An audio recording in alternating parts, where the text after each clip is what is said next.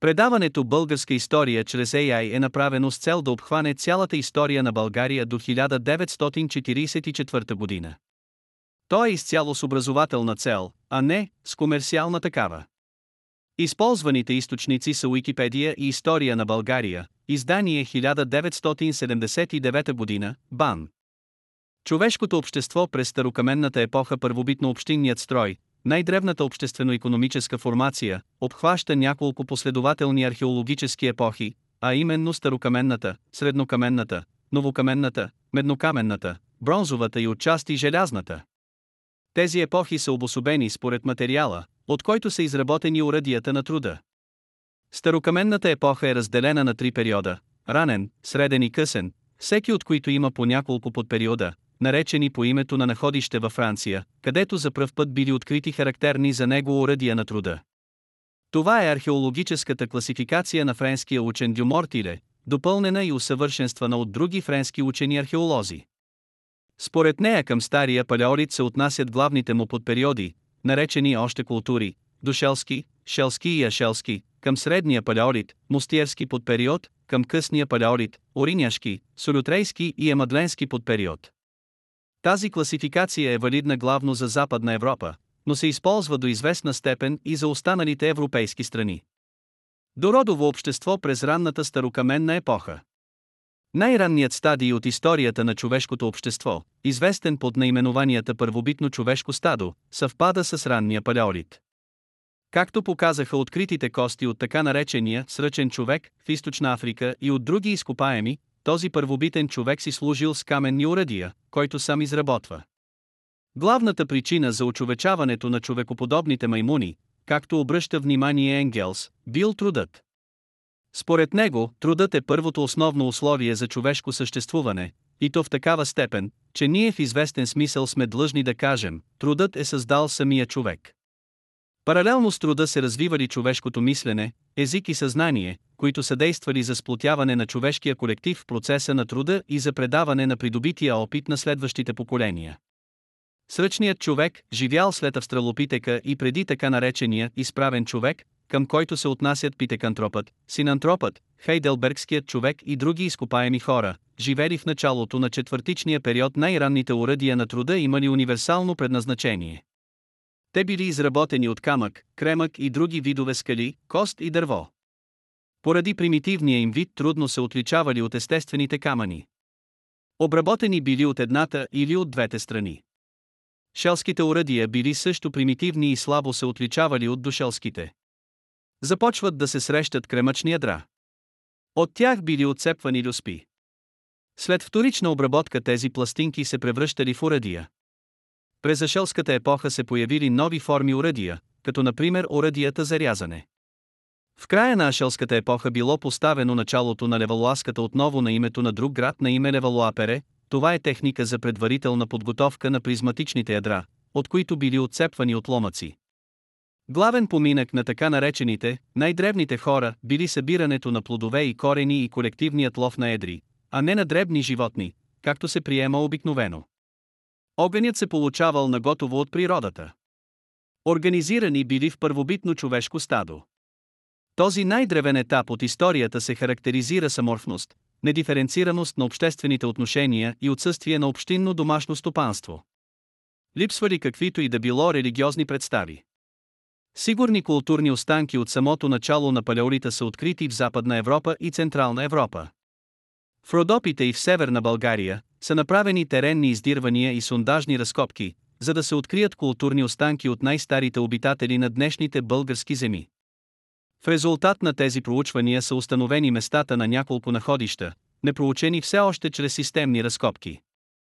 Находките, намерени по повърхността на находищата, предимно уръдия на труда, се търгалки и остриета, от кремък, по форма и техника на изработване са отнесени към късните етапи на ранния палеолит. Издирванията на палеолитни находища по Дунавския бряг също били успешни. Оръдия на труда, сетъргалки, остриета от кремък и други са открити в mpисаните камъни, около 2 км източно от Свищов. Оръдията са изработени от кремък с тъмносив, сив или черен цвят. Предполага се, че тези уръдия са от времето на края на ранния палеолит или от мустиевския подпериод. Находките от Мфнаклата при Никопол имат същия характер и датировка като тези при Свищов. Известен брой находки от същата епоха са намерени на брега на Дунав между Тутракан и Силистра. Поселенията на ловните групи имали временен характер. Пещерите още не били обитавани. Възникване на родово-общинния строй през средната старокаменна епоха. Повече и по-сигурни културни останки на територията на днешна България са известни от средата на старокаменната епоха или мустиерския подпериод, която се датира от около 100 000 до към 40 000 години преди новата ера. Тя съвпала с времето на междуледниковия период Рисвюрм и началото на ледниковия период Вюрм. Студът накарал човека да се загрижи сериозно за осигуряване на жилище, храна и облекло. Обежише намерил в естествените пещери и под скалните навеси. Той живял и на открито, като си строил подходящо жилище. През средата на палеолита живял така наречения неандерталски човек. Наречен на местността Неандертал, недалеч от Дюселдорф, Германия. Кости от неандерталци или първобитни хора в различни разновидности са открити заедно с фауна в Европа, Азия и Африка. Неандерталецът имал нисък ръст, големи очни, дъги, били почти без брада и имали ниска долна челюст. Притежавал мозъчна вместимост приблизително колкото на съвременния човек. Неандерталецът е един от стадиите в формирането на физическия тип на човека. Орадията за производство от средата на старокаменната епоха били изработвани от камък и кремък. Поради отличното си свойство да се цепи и обработва добре кремъкът бил най-предпочитаният материал за оръдия и оръжия до изнамирането на метала, а в някои случаи и след това. Техниката на изработването на оръдията се изменила. Вместо двустранното очукване на оръжието сега от грижливо приготвеното кремъчно ядро с дисковидна форма. Отцепвал люспи, чрез натискане с твърд предмет рок или кост върху краищата им се получавала желаната форма на оръдието.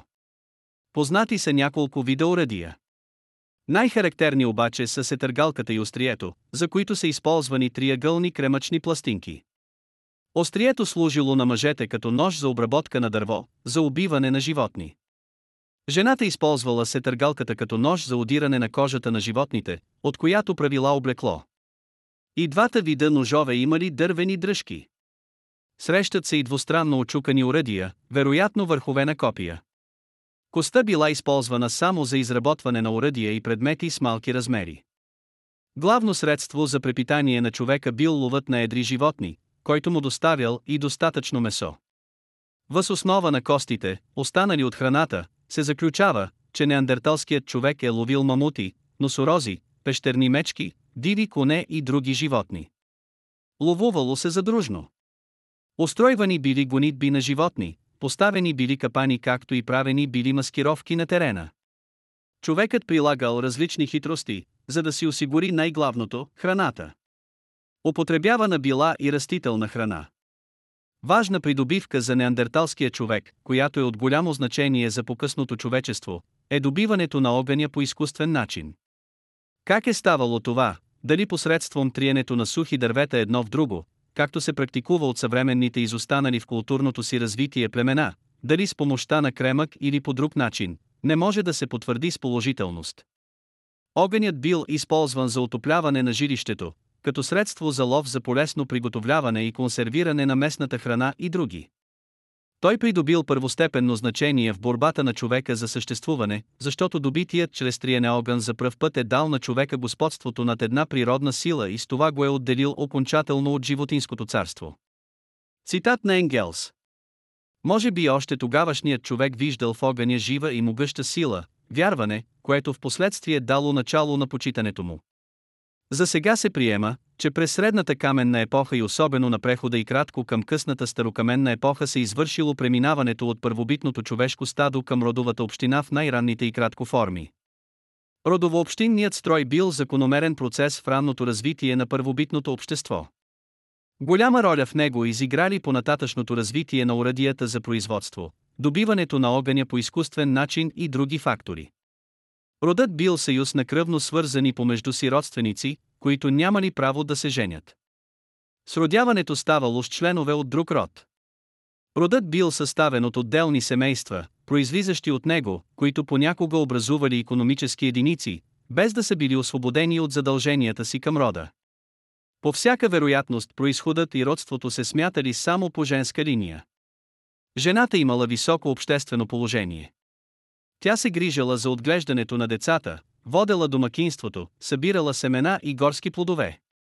Обществена собственост на първо място била територията на родовата община с всичките и кратко природни ресурси, както и резултатът от колективния труд на членовете и кратко, лична собственост, са били освен облеклото и украшенията още оръжията, с помощта на които се извършвала колективната производствена дейност.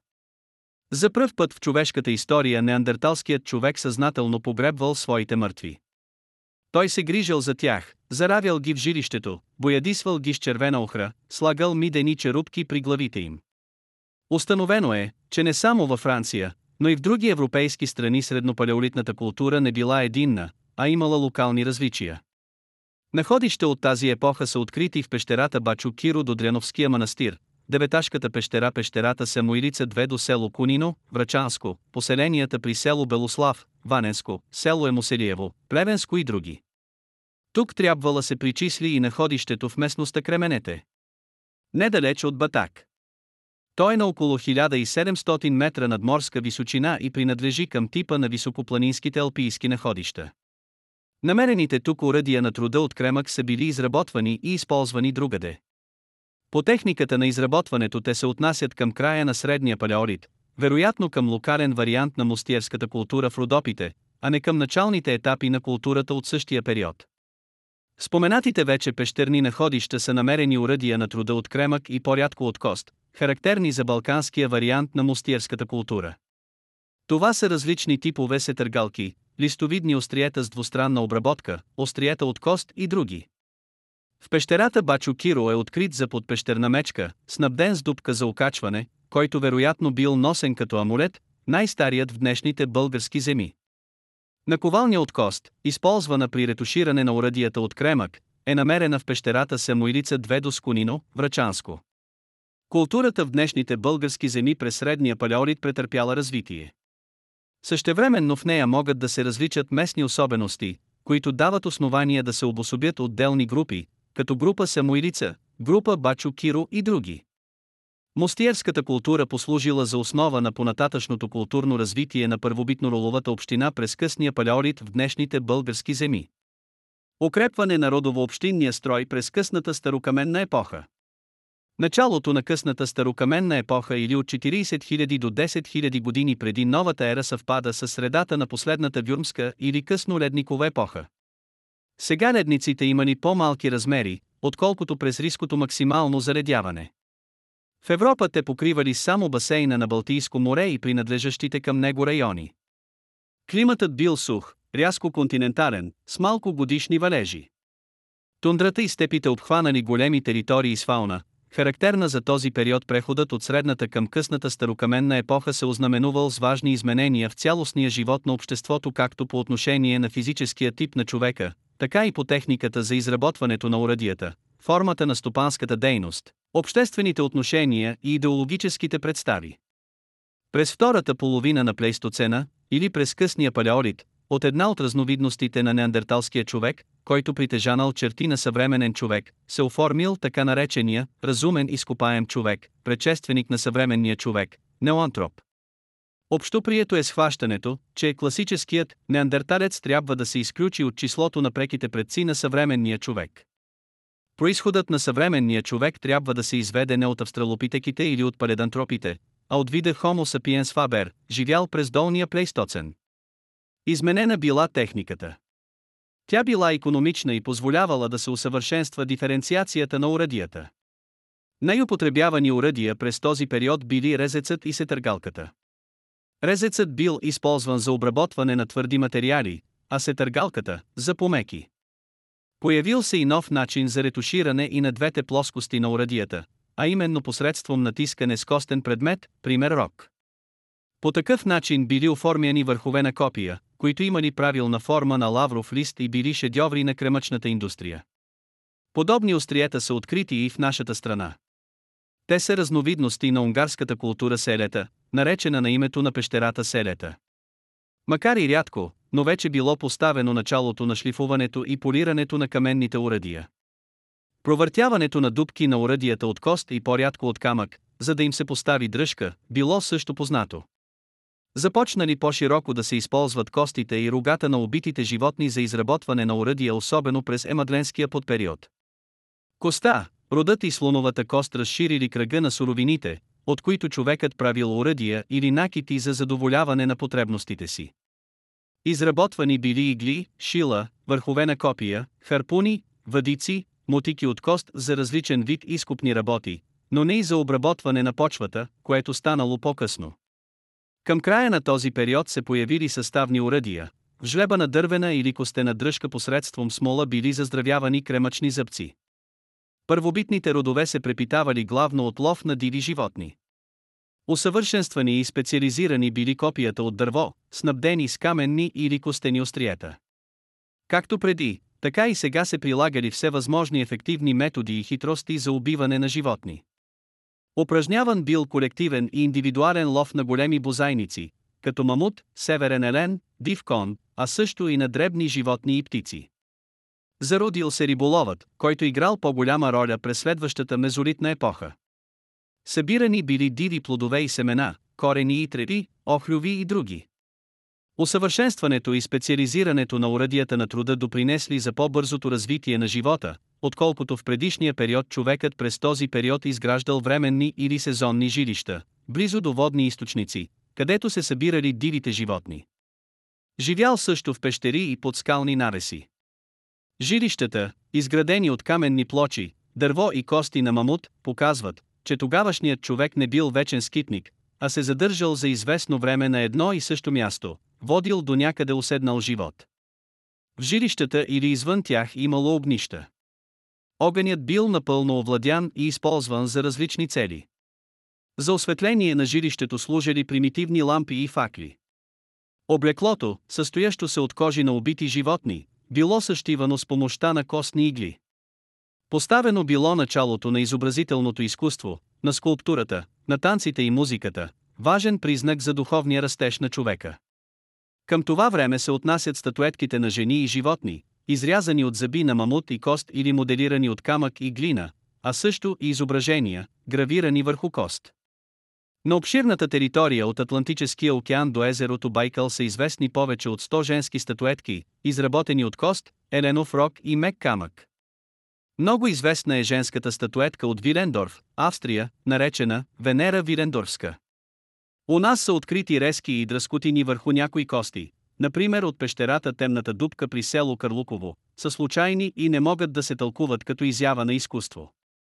Усетът за правилна форма и симетричност в първобитния човек се проявил най-ярко в прекрасно изработените върхове за копия от кремък от село Емуселиево, Плевенско, които могат да се причислят към шедюврите на кремъчната индустрия от солютрейската епоха в Западна Европа.